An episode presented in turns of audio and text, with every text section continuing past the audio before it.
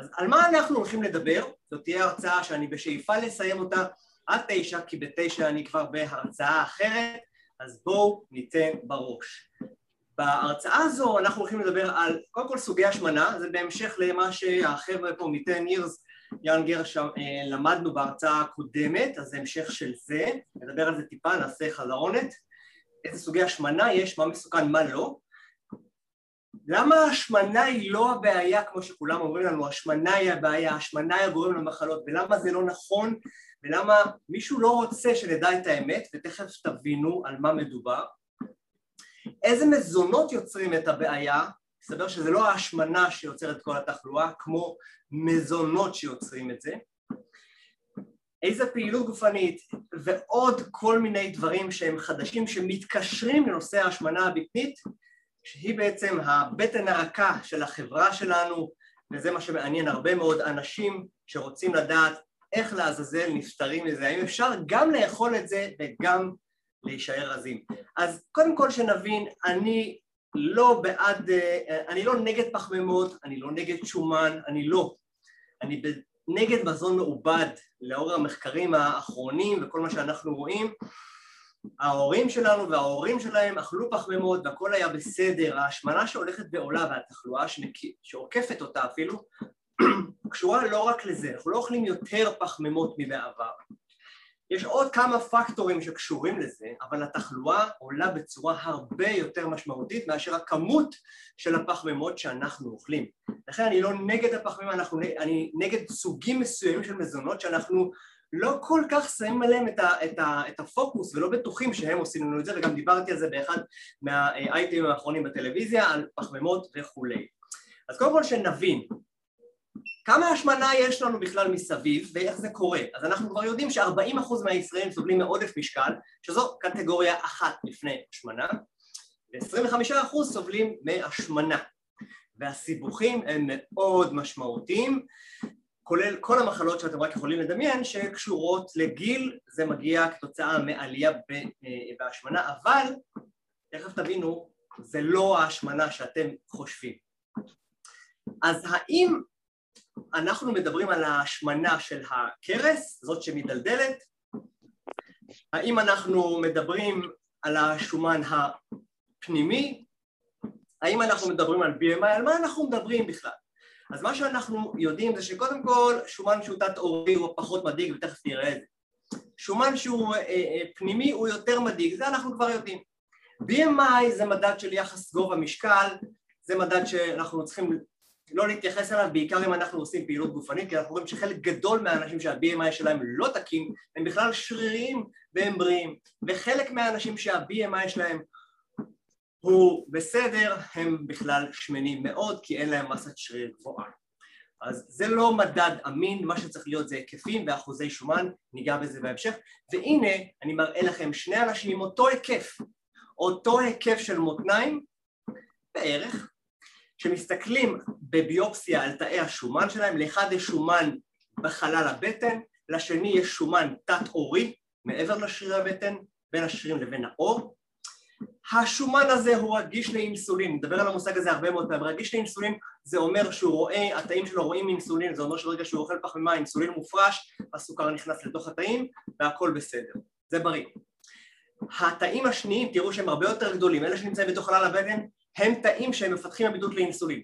ברגע שהוא אוכל פחמימה, מקפיץ סוכר,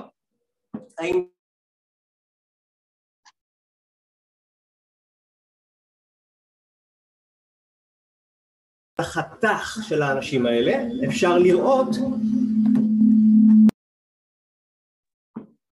לראות שהשטח הירוק אצל האנשים זה השטח של השומן התוך בטני, השומן העמוק.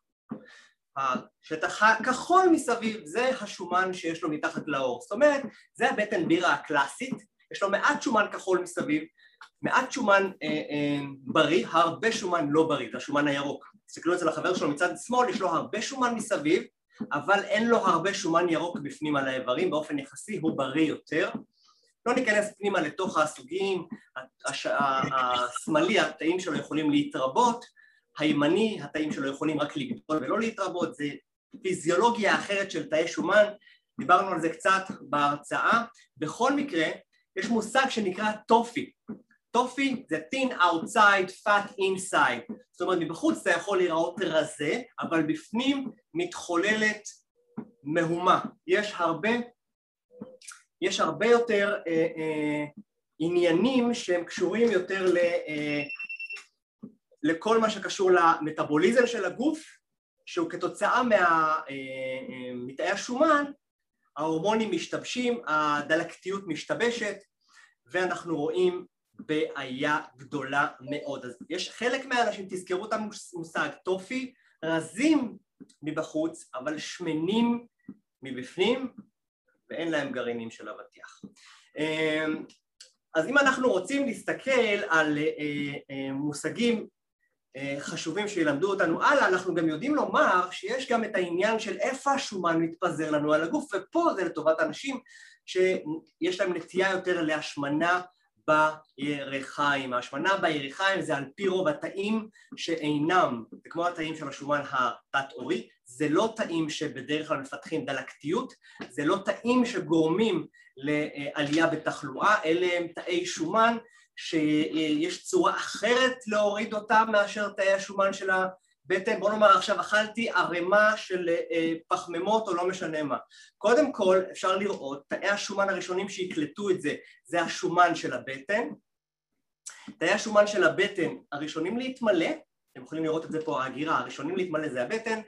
תאי השומן של הירכיים יקלטו רק את העודפים אחר כך, אבל שלא נאכל כמה שעות, נעשה הפסקת אכילה ארוכה או נעשה פעילות גופנית, הבטן ייתנו ראשונים, לכן בהרזיה או בדיאטה מרזים קודם כל מהבטן, ואחר כך מורידים מהשכבה התת-עורית, שאצל נשים זה על פי רוב בירכיים יותר. לכן אנחנו יודעים שהדינמיקה היא שונה לגמרי. תאי השומן של הבטן מכילים רצפטורים, מאמץ, מתפרץ, אימונה,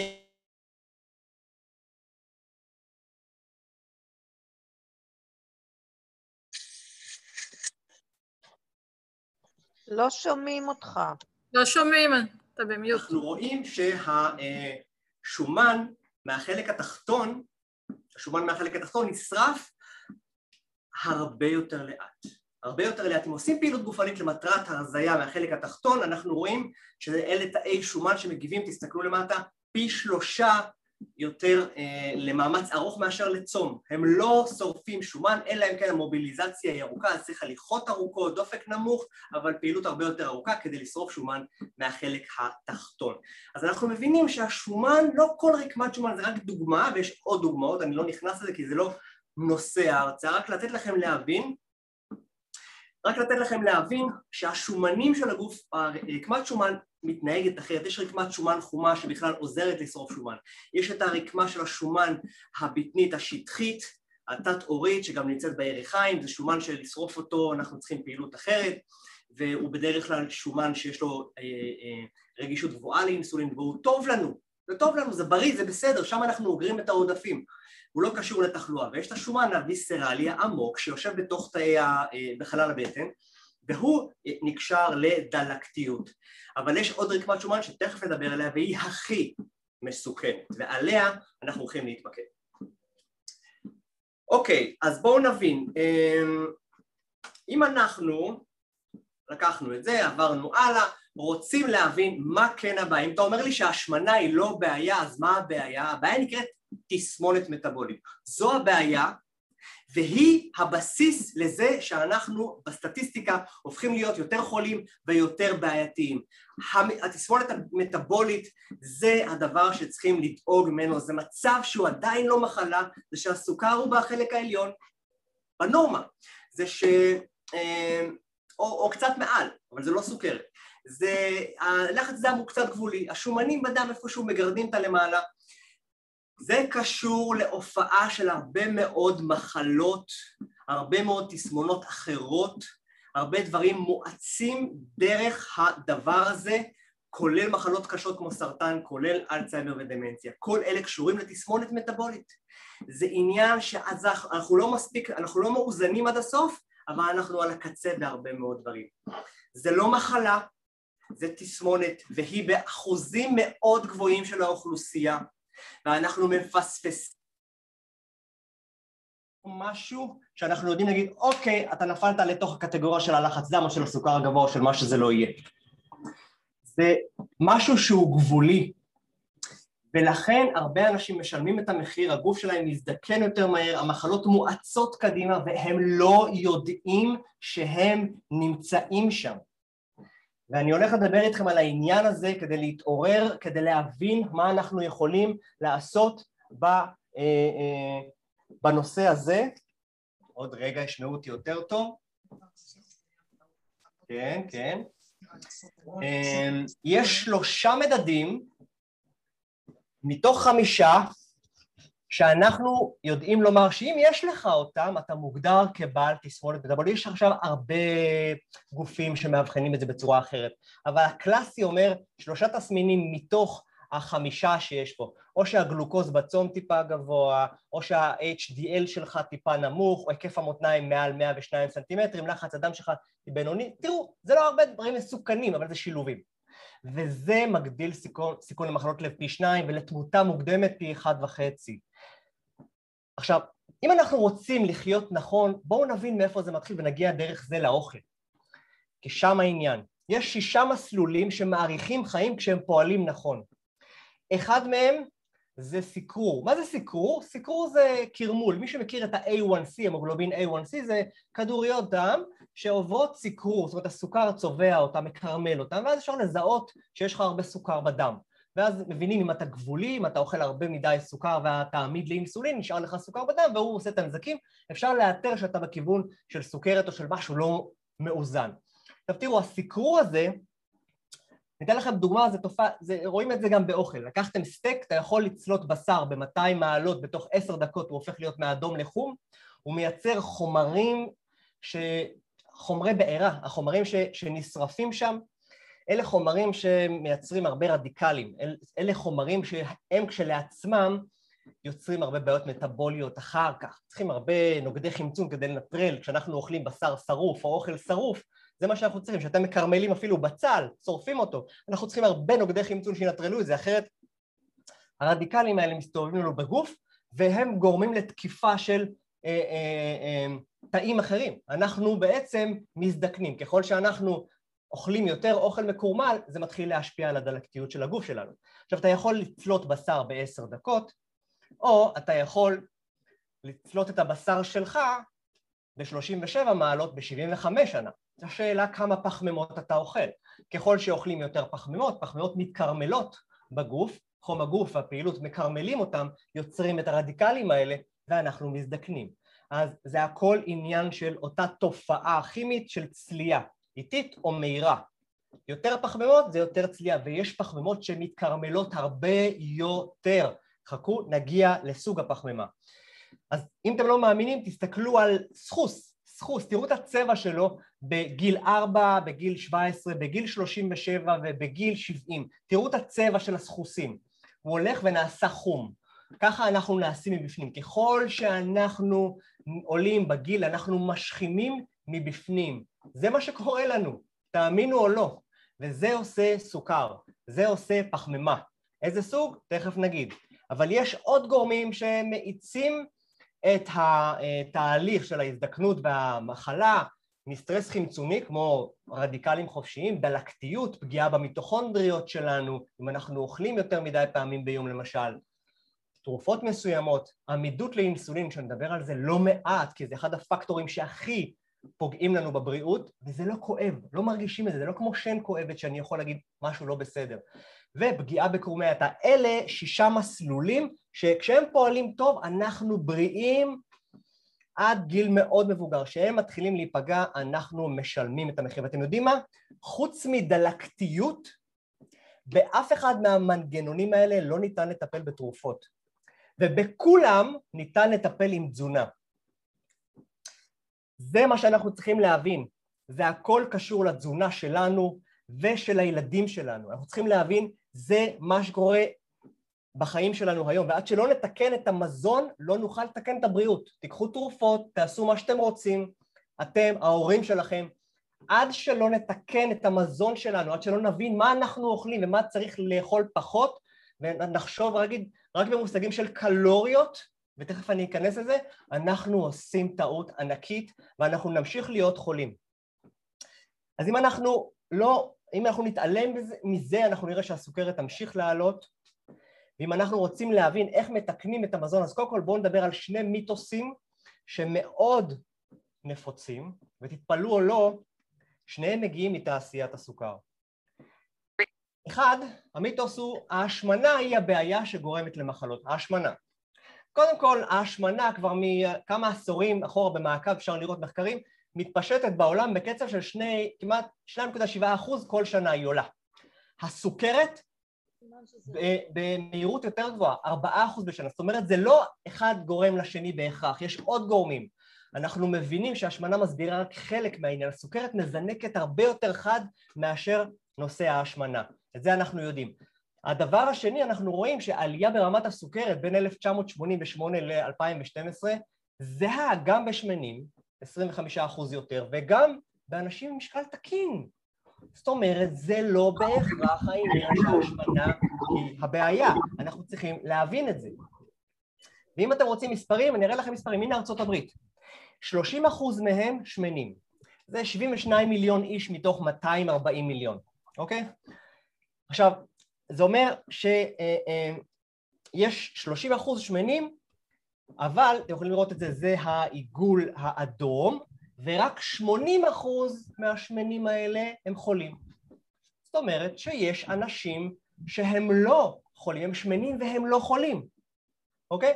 ותסתכלו פה, 70% הם במשקל תקין, ו40% מהם חולים. יש להם סינדרום מטאבולי שדיברנו עליו מקודם, יש להם בעיות אחרות שהסוכר גבולי, הלחץ דם, וההשמנה היא לא הגורם. זאת אומרת, אם מפרקים את זה עכשיו לכמה אנשים, יש 67 מיליון אנשים רזים חולים, ו57 מיליון שמנים חולים. ה-67 מיליון האלה חושבים שה-57 הם הבעיה. אוקיי? בקיצור, אנחנו צריכים להבין שזה לא אחד לאחד, לא השמנה עושה הכל, אנחנו יכולים להיות בריאים, רזים, אבל חולים. זוכרים טופי? אז אמרנו טופי. והנה אפשר לראות את זה בצילומי חתך. מי מהם הוא בריא, מי מהם הוא חולה? מה אתם אומרים? אתם יכולים לכתוב בצ'אט, A, מי החולה, A או B? בואו נראה אם עשיתם ככה איזושהי סגירת מעגל לעומת הצילום הראשון שראיתם. מי חולה, מי כותב? אפשר לכתוב? B. נכון? תסתכלו.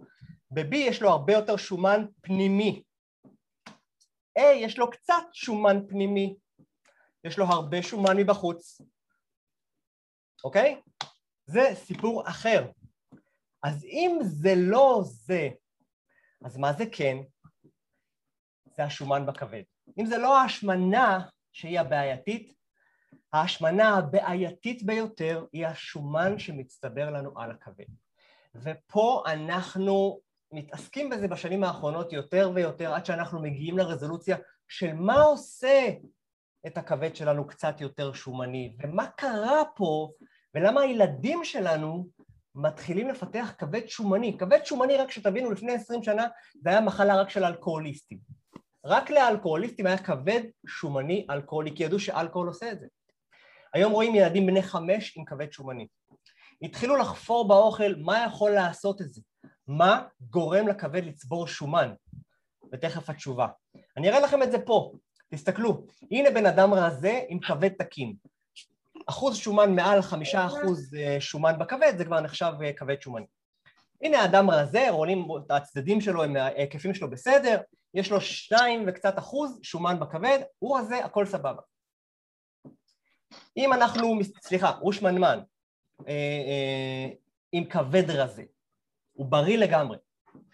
אם אנחנו מסתכלים על אדם לידו שמן, יש לו, הוא גם שמן בהיקף שלו, רואים למטה, רואים את מה שנקרא love handles, זה הצדדים. יש לו פה, הוא יפה, גם החבר באמצע יפה, אבל החבר באמצע יש 24% שומן על הכבד. זה כבד שומני לאללה. ומימין רואים אדם רזה, עם 23% שומן בכבד. זה רזה עם כבד שומני. אז אולי אתם לא טופי, אולי אתם נאפלד, נאפלד זה ראשי תיבות של Non-Alcoholic Fatty Liver Disease, זה מחלת כבד שומני לא אלכוהולי, וכדאי שתדעו את זה כי קרוב ל-30% מהאוכלוסייה יש להם כבד שומני. אתם צריכים לדעת לכל כך, זה לא קורונה, יש לנו את זה וזה שקט שם, ומה זה עושה? זה עושה רשימה של מחלות ארוכות שזה מגיע וזה שקט וזה קורה, והדלקת קורית שם וכולי, ואנחנו לא מרגישים. ואנחנו לאט לאט יורדים בתפקוד שלנו, הקוגניטיבי, מבחינה חיצונית אנחנו מזדקנים יותר מהר, וזה בגלל זה, אנחנו בכלל לא מודעים לעניין. מיתוס נוסף שאנחנו מכירים זה העיקר תבדקו קלוריות, הכל בסדר, אל תגזים בקלוריות, לא תעלה במשקל, זה מה שחשוב. רק מאזן קלורי קובע, כל הקלוריות נשרפות דומה, אפשר לאכול כל קלוריה, כל עוד תשומר על מספר הקלוריות, זה בולשיט אחד גדול. ויש הוכחות לעניין הזה, וזה מה שאני רוצה שתדעו היום, ושלא יגידו לכם יותר, העיקר מאזן קלורי, אוקיי? כי 250 קלוריות של פחית קולה, או 250 קלוריות של גזר, זה אותו דבר? מפחית קולה אתה שבע? כמה זמן לוקח לשתות הפחית קולה? וכמה זמן לוקח לאכול 250 קלוריות של גזר? זה 8 כוסות, אוקיי? אז בואו נדבר על זה שלקלוריות שונות יש השפעה שונה על התחלואה. תסתכלו על סיבים, קחו סיבים. אתם אוכלים 160 קלוריות של שקדים למשל. כמה קלוריות מזה אתם תספגו באמת? 130 קלוריות תספגו. בסיבים או בשקדים יש סוגים של סיבים שיש בהרבה מזונות מלאים וטבעיים. יש את הרשת של הסיבים הלא מסיסים, זה כמו רשת, ויש את הסיבים המסיסים. אם נסתכל על מערכת העיכול שלנו, שהיא כמו צינור שיש לו שלבים, שלבים, שלבים, שלבים, זה הסטומק, זה הקיבה, מתחת לזה יש את הדאודנום והג'ג'ונום וחלקים נוספים עד למעי הגס. אנחנו יודעים שבכל אחד, זה מדהים לראות מערכת העיכול שלנו, בכל חלק, בכל קטע, נספגים רכיבים אחרים, ויטמינים אחרים, מינרלים אחרים, זה פשוט מדהים המכונה הזו, איך היא עובדת. כשאנחנו מכניסים את השקדים למשל, ויש בהם סיבים, אז בחלק הראשון של הדאודנום, הסיב גורם לזה שהוא מתפרס, הסיב המסיס יוצר ג'ל, חלק מהפחממות נספגות בתוך הכדור הזה שנוצר, ויורדות הלאה לחלק מתקדם יותר של המעי, ושם ה-30 קלוריות האלה משמשות את מי? לא אותנו, את חיידקי המעי בכלל, ששומרים עלינו. זה האוכל שלהם, זה לא שלנו. אז זה קורה כשאנחנו אוכלים סיבים. אם לא, ולא היו סיבים באוכל שלנו, כל הקלוריות היו זמינות מהחלק הגבוה של המעי, והיו עוברות למחזור הדם ומגיעות לכבד. זה רק דוגמה אחת. מה לגבי חלבונים? תאכלו 200 קלוריות של חלבונים, יישארו לכם 200 קלוריות? לא. גם פה, כמו עם השקדים, אכלתם 160, נשאר 130, אכלתם חלבון 200 קלוריות, 30% הולך בעיכול. כן?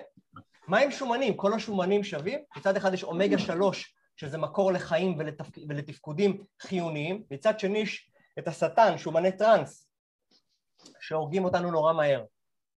ואפשר להגיד את זה גם על פחממות. יש פחממות שהן בסדר. כן, סטארץ', כל המילנים שאנחנו מפחדים מהם, כי אנחנו בסוג של דיאטה, פחמות זה אסון. תפוח אדמה, מה פתאום, משמין. תפוח אדמה, לחם. זה משהו שאפשר להתמודד איתו בצורה טובה.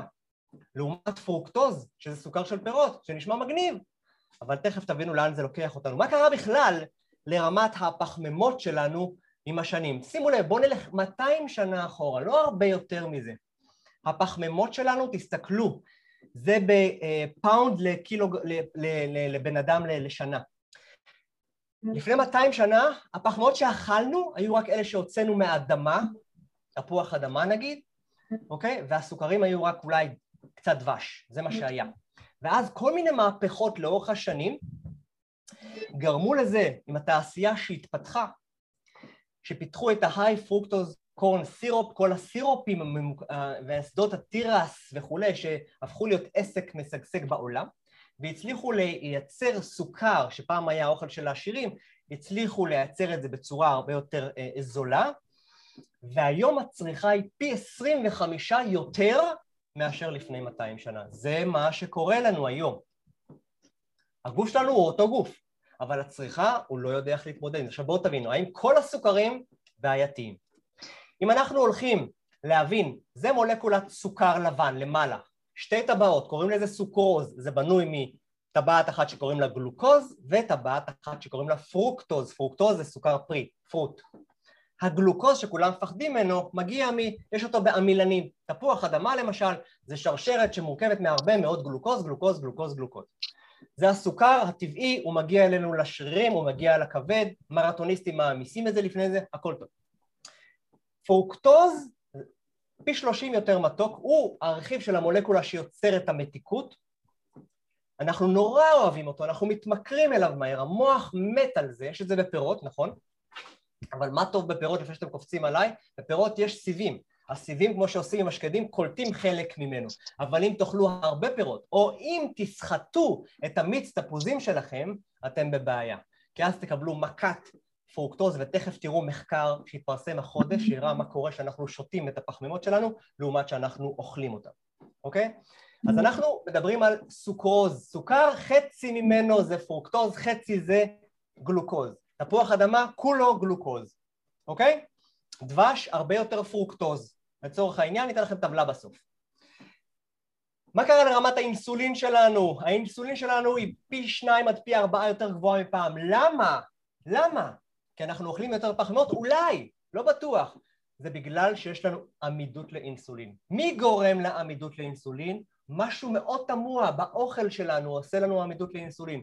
תמיד אמרנו זה השמנה, אבל משהו אחד לפני זה גורם לנו לעמידות לאינסולין, גורם לנו להיות דלקתיים, ולכן הגוף צריך להפריש הרבה יותר אינסולין, כי התאים שלנו לא רואים את האינסולין, משהו מפריע להם לראות אותו, אז צריכים להפריש הרבה ממנו עליו, למה עובד שעות נוספות, בסוף מפתחים סוכרת.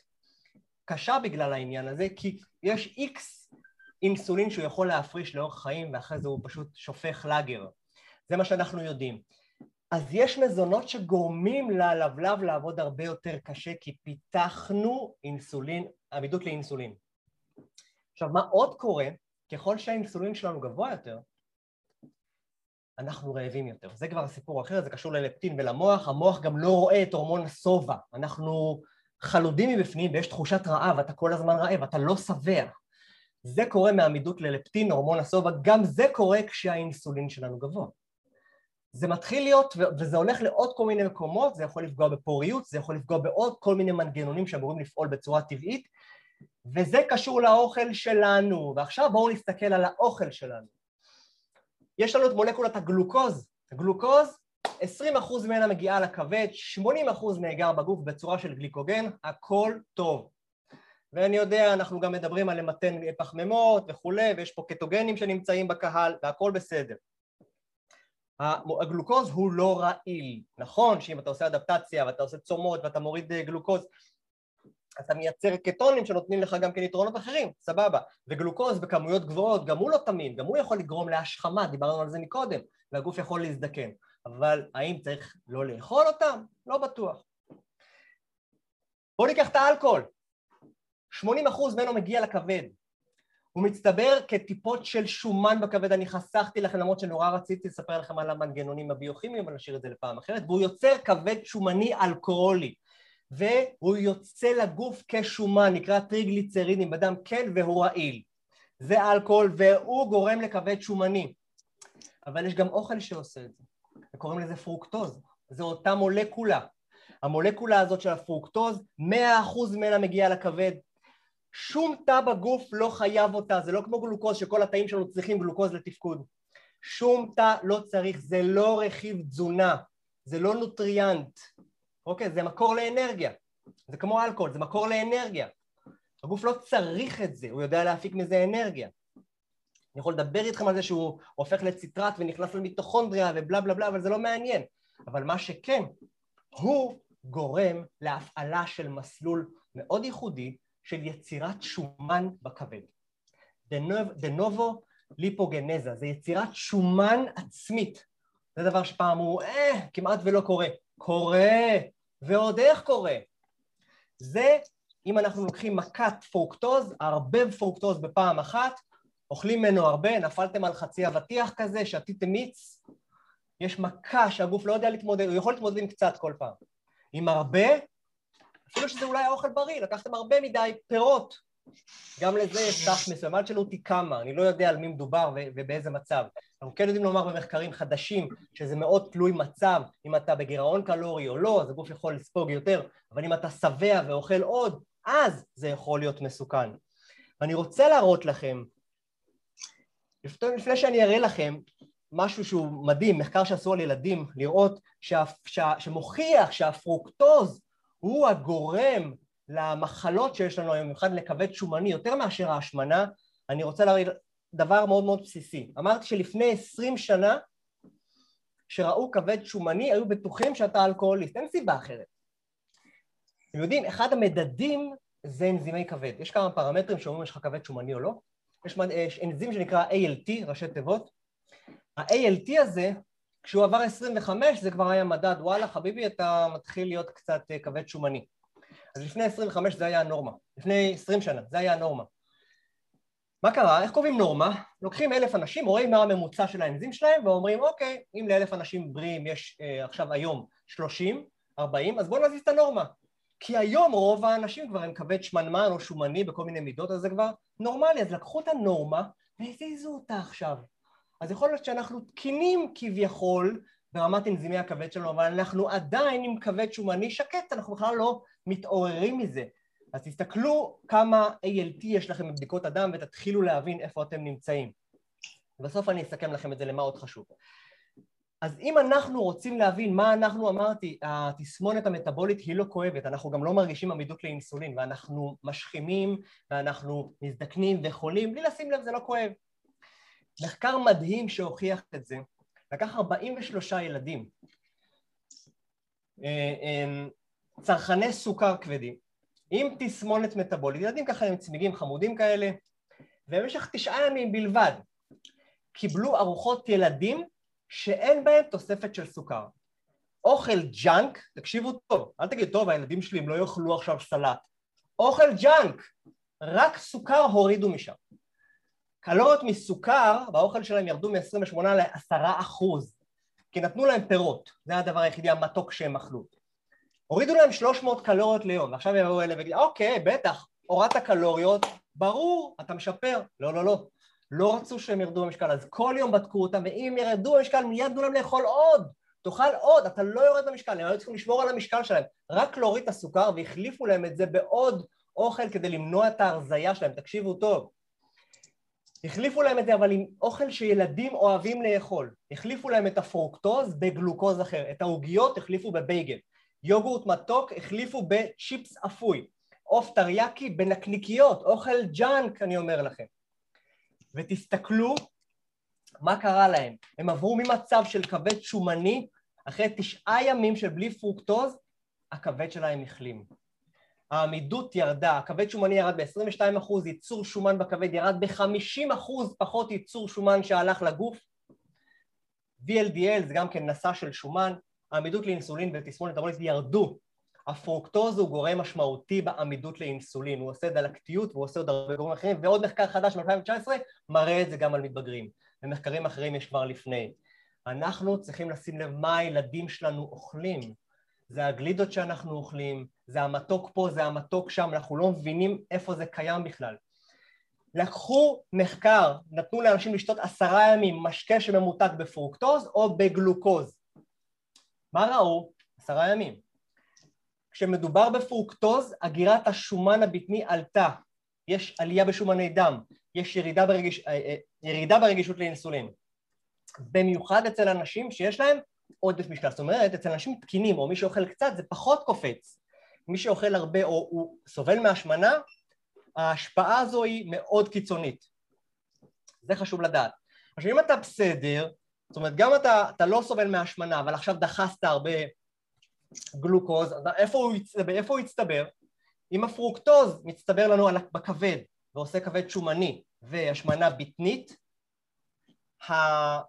גלוקוז בעודף שלו מצטבר מחוץ, בשומן התת-אורי.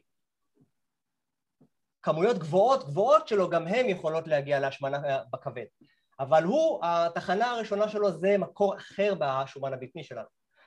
אתם מבינים? הפרוקטוז מיד יוצר כבד שומני, מיד יוצר את הייצור של השומן שם, כל התהליכים הדלקתיים, והגלוקוז יש לו יעד אחר. אז לבוא להגיד קלוריה זה קלוריה? אתם מבינים איזה פערים יש לנו? מי שאומר את זה לא מבין על מה הוא מדבר. אז מה שאנחנו רואים זה שההפחתה של פרוקטוז גורמת להפחתת שומן כבדי, לירידה בעמידות לאינסולין, לירידה בריכוז של האינסולין בדם, ואז הגוף שלנו מתחיל לתפקד. יורד, העמידות ללפטין יורדת, יש, פתאום הגוף מרגיש סובה, פתאום הוא מרגיש אנרגיה. המוח מבין איפה הוא נמצא, והקטע הכי מדהים, ברגע שהעמידות לאינסולין יורד אצלנו, לא רק שאנחנו יותר שבעים, כי המוח פתאום רואה את האינסולין והסוכר נכנס, ופתאום הוא מרגיש שיש לו אנרגיה. קורה דבר מדהים, התחילו לראות שאנשים קמים מהספה יותר, זזים יותר, מוצאים יותר אנרגיה. זה הקטע המדהים, גם בילדים. למה? כי ברגע שיש עמידות ללפטין, להורמון הסובה, המוח לא רואה את ההורמון הזה, אז הוא אומר, וואה, אני רעב, אין לי אנרגיה, בוא נחסוך, בוא נשב, אין לי אנרגיה, בוא נשב לספה. ברגע שהעמידות לאינסולין יורדת, המוח נהיה, הוא רואה גם את האינסולין, הוא רואה גם את הלפטין, הוא מתחיל להבין שיש אנרגיה, הכל בסדר, יש לו גם אנרגיה לבזבז. הוא לא יושב בספה, הוא מפסיק להשמין, הוא גם שורף יותר וגם אוכל פחות.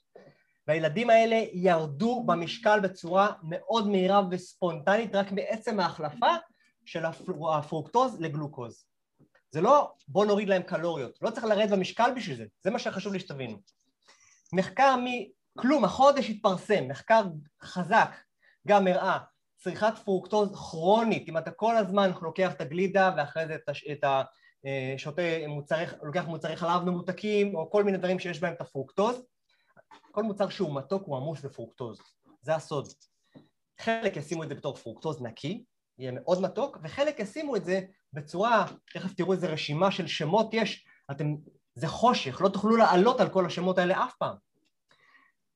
וחלק נמצא בתוך סוכר לבן, כי חצי ממנו אמרנו זה פרוקטוז וחצי זה גלוקוז. אז מראים שצריכת פרוקטוז כרונית, לא מפעם אחת, אוקיי? זה יגרום לעלייה באגירת שומן בטני, דלקתיות תעלה, עמידות לאינסולין, כל זה כבר אמרנו.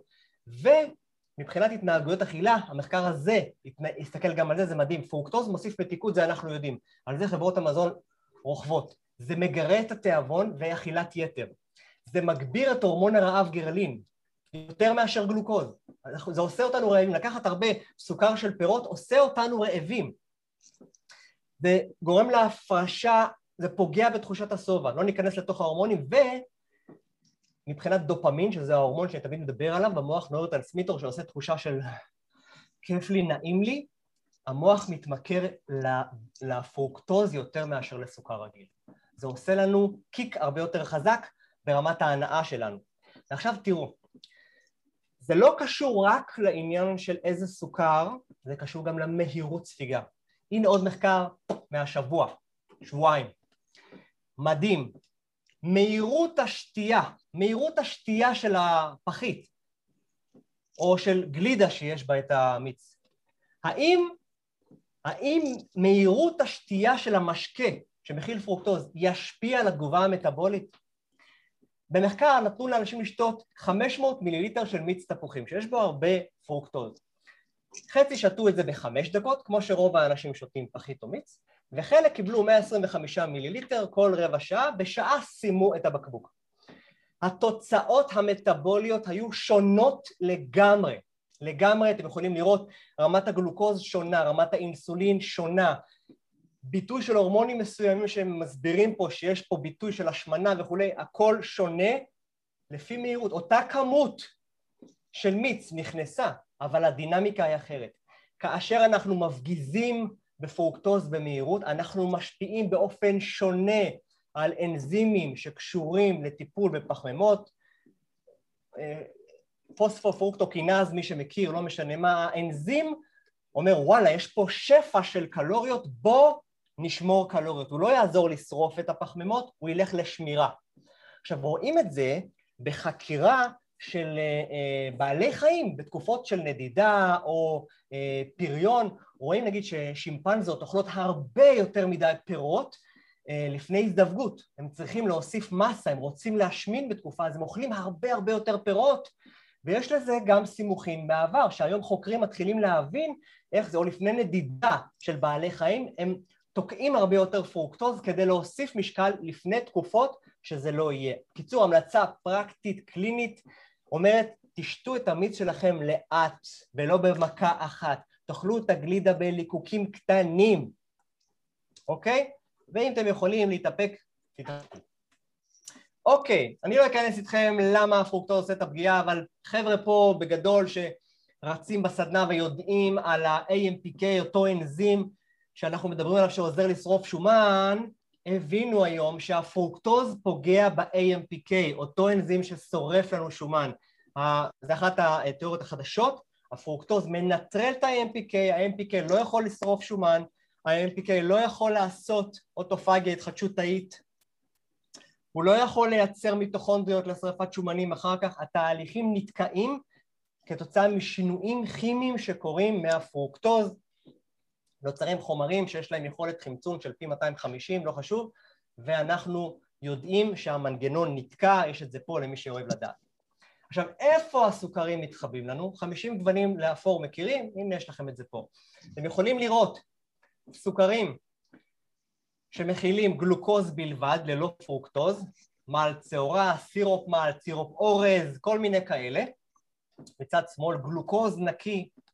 אתם יכולים לראות כל מיני כאלה שהם חצי-חצי, גם גלוקוז וגם פרוקטוז, תרכיזים של מיץ פרי, קרמל, מיץ פירות נקי, מלא סוגים של סוכר תמרים, סוכר חום, סוכר ענבים, כל מיני כאלה, סוכר קוקוס שהרבה באים ושואלים אותי בזמן האחרון, זה בריא, זה אפשר, זה מחליף איזוטוני, סוכר, 50% יהיה פרוקטוז, 50% גלוקוז, פחות או יותר, ויש את הסוכרים שהם על טהרת הפרוקטוז, שזה הפרוקטוז הטהור או הקריסטלייז פרוקטוז, שהתעשייה משתמשת בהם.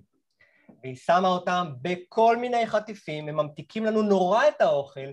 עכשיו מה, בגלל שהוא מתוק פי 30 מסוכר, אז הם יכולים לשים קצת, ואז הערך הקלורי לא יהיה גבוה, אז הם נורא אוהבים את זה. חוץ מזה, שלשנע פרוקטוז קורן סירופ, שזה הצורה הנוזלית, הרבה יותר זול, זה חומר שגם קל וזול להפיק אותו, קל לשנע אותו, הוא שומר על חיי המדף, פצצה, הוא נותן את הדביקות, כל החטיפים שאתם אוכלים, אם אתם אוכלים, לא אגיד שמות, אבל שומר להם על הרטיבות הזאת, זה סוג של סירופ, זה שומר עליהם, זה הפרוקטוז הנוזלי, זה בשניות נהיה שומן בכבד.